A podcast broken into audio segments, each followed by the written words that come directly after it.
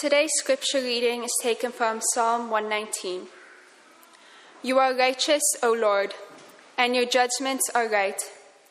You have appointed your decrees in righteousness and in all faithfulness. My zeal consumes me because my foes forget your words.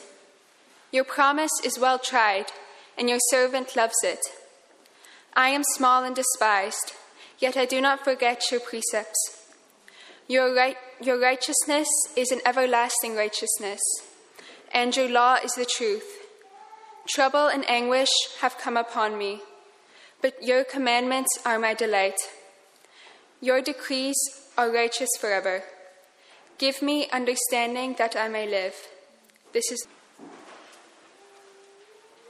Please join me this morning with our New, New Testament scripture reading from Luke chapter 19. Luke chapter 19, verses 1 to 10. He, being Jesus, entered Jericho and was passing through it. A man was there named Zacchaeus, and he was a chief tax collector and was rich.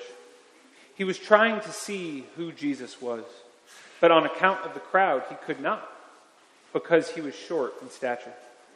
So he ran ahead and climbed a sycamore tree to see him, because he was going to pass that way.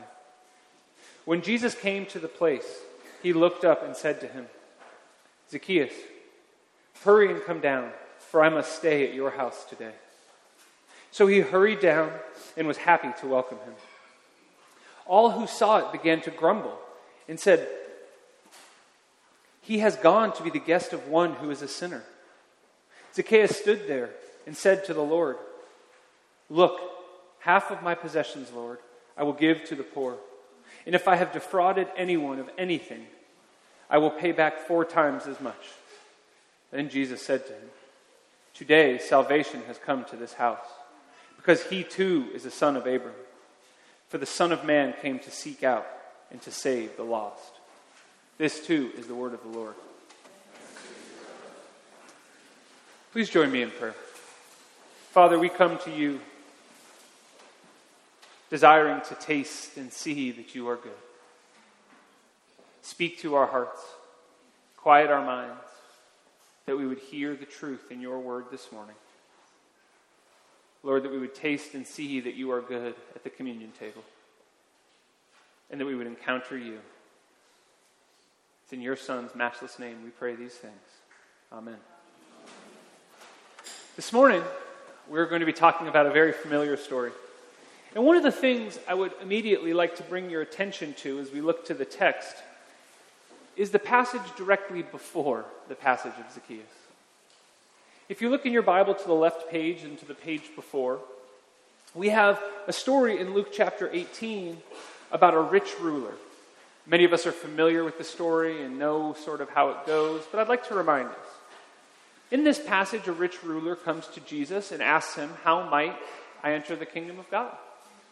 And he says, I've kept all of these laws. And Jesus says to him a very difficult phrase. He says that he should go and sell everything he has. And that when the, when, when, the, when the rich ruler leaves disappointed, Jesus says to his disciples something that we all sort of struggle with. And Doug even referenced this a few weeks ago that it is easier for a camel to go through the eye of a needle than for a rich man to enter heaven.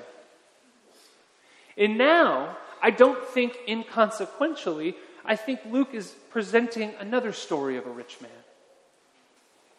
Uh, uh, on his way to Jerusalem, Jesus, instead of taking the quick way around, he goes through the city center of Jericho, maybe just to meet with this man, Zacchaeus specifically. And as he enters the city, a crowd has gathered. By this time in his ministry, it's far along, and we know that Jesus is approaching the end of his earthly ministry. A crowd follows him wherever he goes. It's more like a mob, really, from the scene we see here. And, and everyone is trying to get close to him, and everyone is trying to catch a glimpse of him, and maybe, and maybe hear a word, or hear a parable, or hear what this Jesus guy is all about. So much so that this, this man Zacchaeus decides that he has to see, he has to hear, he has to know what all the fuss is about. But as the Bible tells us, and as we all learned in Sunday school, he was not a tall man, he was a short man. And so he climbs a sycamore tree. He climbs a tree just to catch a glimpse or just to see what may happen. We all know the story. We tell it to children.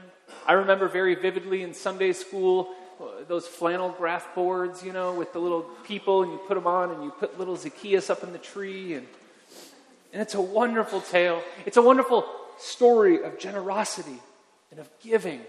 And I think rightly so. And, and, and immediately, when I, when I saw that this text was on Zacchaeus, I got very excited because I thought, I'm going to come up with a, a new way to teach it. I'm going to come up with a new angle. I'm going to just find some truth that I've never seen before. And as I read and reread this passage, I realized there's a reason it's such a powerful children's story. There's a reason we all remember this from church, is because it's simple. Yet it's something that we all must revisit on a regular basis. And so this morning, as we look at this text, I would like to look at it in the context of the rich ruler before him, as Luke presents this man Zacchaeus and what happened in his heart, and that we would approach this text as Christ told us to come to him as little children. So, as we look at this text, look at verse 3 with me. The first detail I think we ought to, we ought to see and we ought to think about is, is that Zacchaeus wanted to see who Jesus was. He didn't just want to see Jesus. He didn't just want to catch a visual glimpse, but he wanted to see who he was. Maybe he had heard about the miracles. By now, as we mentioned, there was a mob following Jesus wherever he went. People maybe wanted to be healed. Maybe some people wanted to disprove him. Maybe some people were skeptical. We don't know, but I think Luke is very intentional of his choice of words here. He didn't just want to see Jesus, he wanted to see who Jesus was. So, who was he? Who was this Zacchaeus? Who was this Zacchaeus that was so curious about our God? The Bible gives us only three details about this man. It says that he was a chief tax collector, that he was short, and that he was rich. We can make our own conclusions about his character. We can say that maybe he was angry and, and maybe he was greedy, and, and, and some of these things would be fair and would be right. But the Bible gives us three details that he was a chief tax collector for Jericho, that he was short, and that he was rich. And I think it's, as I mentioned, very intentional that he gives us that detail that he was rich. Because just before, what did Jesus say? It's very difficult for a rich man to enter the kingdom of God. And so we must consider the approach that Zacchaeus made here to Jesus. Picture the scene, right? It's busy, it's crowded, and here is a well known person to the town. He is well known. He may not be respected because he represents the government, but he is well known and he is powerful and he is wealthy, and he has decided to humiliate himself. He decides to climb a tree. At first, I didn't really think this was humiliating until maybe I put it in today's context. Imagine a city official. Imagine a government official. Imagine someone with high standing in, this, in, in, in the community that everyone knows mocking themselves in a suit, in a tie, climbing a tree on the Bahnhofstrasse to see a parade or to see an important person going by. It would be humiliating. It would be absolutely humiliating. Imagine the Dalai Lama was here a couple of weeks ago. Imagine the Dalai Lama walking through the center of town and a city official climbing a tree just to get a glimpse. It would be quite embarrassing. I think it would be funny, but it would be quite embarrassing. Not only that, but then consider about Jesus. Consider our God and how life changing Jesus was that people were doing these sorts of things. That a man of his stature was willing just to get a glimpse, maybe to hear a parable, maybe to see a healing that he was willing to climb a tree and do something that other people would probably look at him and look down their nose at him and say, that person is a fool. We can also assume from the text that Zacchaeus, as I mentioned, probably was not very well liked. We know in, in, in biblical times that tax collectors weren't the most honest people. We, as human beings, don't inherently like taxes. It's natural that if someone came around and collected taxes, and not only collected taxes, but collected more than we might owe, we would maybe dislike that person. And on top of this, in, in, in, Luke's gospel earlier in chapter 3, when people are approaching John the Baptist, one of the things he tells them to do, a tax collector goes to John the Baptist and says, What should I do? How do I encounter God? And John the Baptist tells the tax collector in Luke chapter 3, he says, Don't collect more than you need to. Be honest. Which gives us insight that maybe if Zacchaeus was so wealthy, that maybe he was dishonest. And yet, this wealthy, well known man in this town decided that he didn't care. Something came over him that he decided he just had to see Jesus. He had to see who this Jesus was, even if it was a glimpse from a tree as he walked by, he wasn't going to miss this event. It reminds me of the bleeding woman in Mark chapter 5, if you remember, how she reached out just to touch Jesus in the crowd. Something came over Zacchaeus, and he just had to see him. I would also like to point out one text that's one of my favorites about this, about someone who is dignified becoming undignified for our God. If you're familiar with the story of David, King David, when the ark returns from Jerusalem in 2 Samuel chapter 6, does a little dance. And if you don't know the story, the ark of God comes back into Jerusalem, and David dances around in his linen ephod, whatever that is. It's an undergarment, essentially. A king should not be seen in a linen ephod. And in 2 Samuel chapter 6, verses 21 to 22, David says this. Let me read it for you. David said to Michal, the daughter of Saul, It was before the Lord who chose me in this place of your father and over all of his house his household to appoint me as a prince over Israel, the people of the Lord, that I have danced before the Lord. And I will make myself yet more contemptible than this, and I will be abased in my own eyes. But by the maids of whom you have spoken for, by them I should be held in honor. In the NIV, it says that I will become even more undignified before my God. And so there is Zacchaeus being undignified. No one likes him. He takes all their money. He's dishonest. And there he is sitting in a tree just trying to catch a glimpse of this man he's heard about. And Jesus does something here that he doesn't do a lot. Jesus is walking through and he walks up to Zacchaeus. And he walks up, and I'm sure he looks up, and he does something that is so powerful. He calls him by name. He says, Zacchaeus. He doesn't say my son. He doesn't say tax collector. He doesn't say heathen. He doesn't say sinner like the people call him in verse 7. The people of the town say, oh, he's gone to be with that sinner. Yet Jesus calls him by name. And in doing so, I believe Zacchaeus' heart changed. He said right before this that it's difficult for a rich man to enter heaven. And Zacchaeus' heart changed. Something changed inside of him. God took hold of his heart, and that was the difference. When we look at the power of contrast, when we look at the two different stories together, it illuminates the power of what Zacchaeus did so much more. God didn't see his outward appearance. He didn't see a ridiculous short man in a tree. He saw a man whose heart was changed.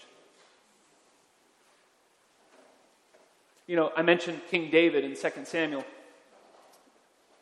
We often talk about, and Scripture talks about King David as a man whose heart was after God, a man of God's own heart. Yet when we study King David, what do we see? We see indiscretion after indiscretion after over and over and over, most notably his affair with Bathsheba and the murder of her husband. But when God called David to be king, it's one of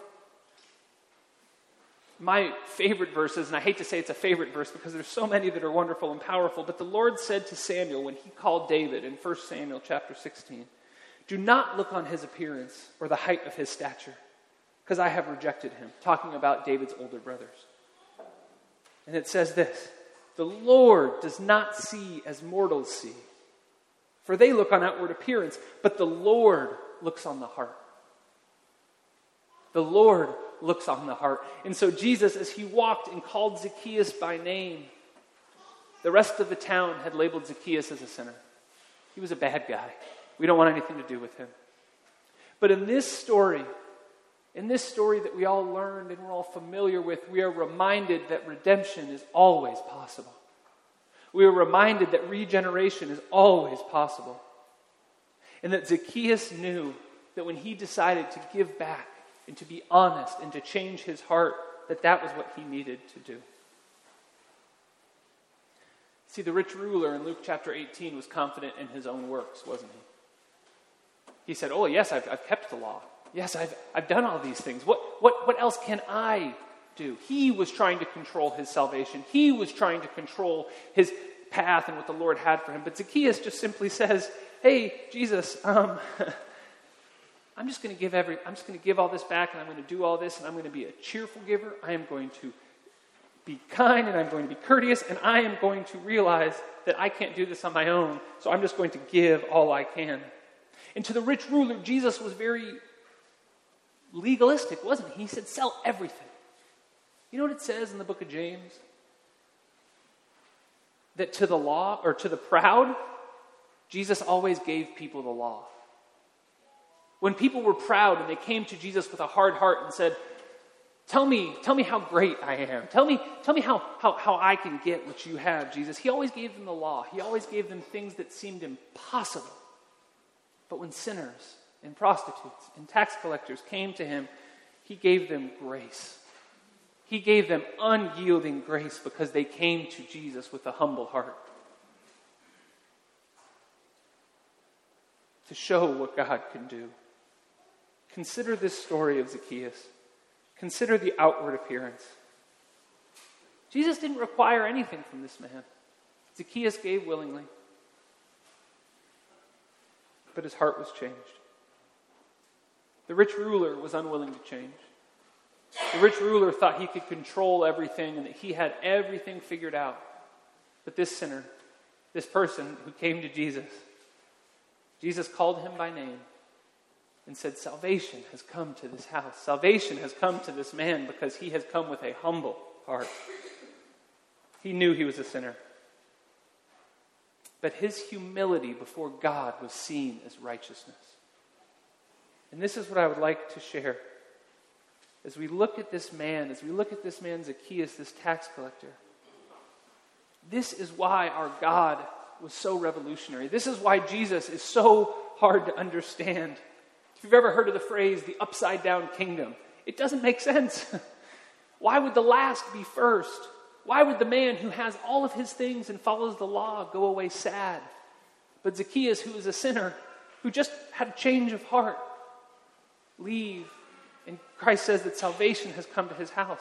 I look at this passage and I think, are we supposed to have the faith of a tax collector in a sinner? Sort of, yes. Because it is only when we know we are sinners, it is only when we know we have sinned that we can come to God to say, Here, fix it. I need help. But when we come to the Lord with a proud heart, when we come to the Lord with confidence in our own actions, is when we keep parts of ourselves from God. It's when we keep parts of our God that God wants so dearly to use for His glory and His kingdom. Brothers and sisters in Christ, with God, our hearts can be changed and regenerated as we prayed. But it's only with God. And it's only through humility where we bow before the throne of Christ where He can regenerate our hearts and our souls. It starts with humility. It starts with lowering ourselves to a place of worship to say, I can't do this on my own. And what's amazing and what's so powerful is when we lower ourselves before the feet of our King he looks at us and he calls us by name. And he looks at you and he calls you by name and he says, Hey, I want to go be with you today because you get it. Please pray with me. Lord God, we come to you this morning as a church, as a body of believers, brothers and sisters together in humility. Lord, we know we are weak, but you are strong. Lord, we know your perfection is made perfect in our weakness. And so, Lord, together as a church body today, we come before you. We prepare our hearts and minds for worship at your communion table. That we would simply offer all we are, our hearts and our souls, that through the power of the cross of Christ, his death, his resurrection, and his ascension, that we are made righteous in your eyes.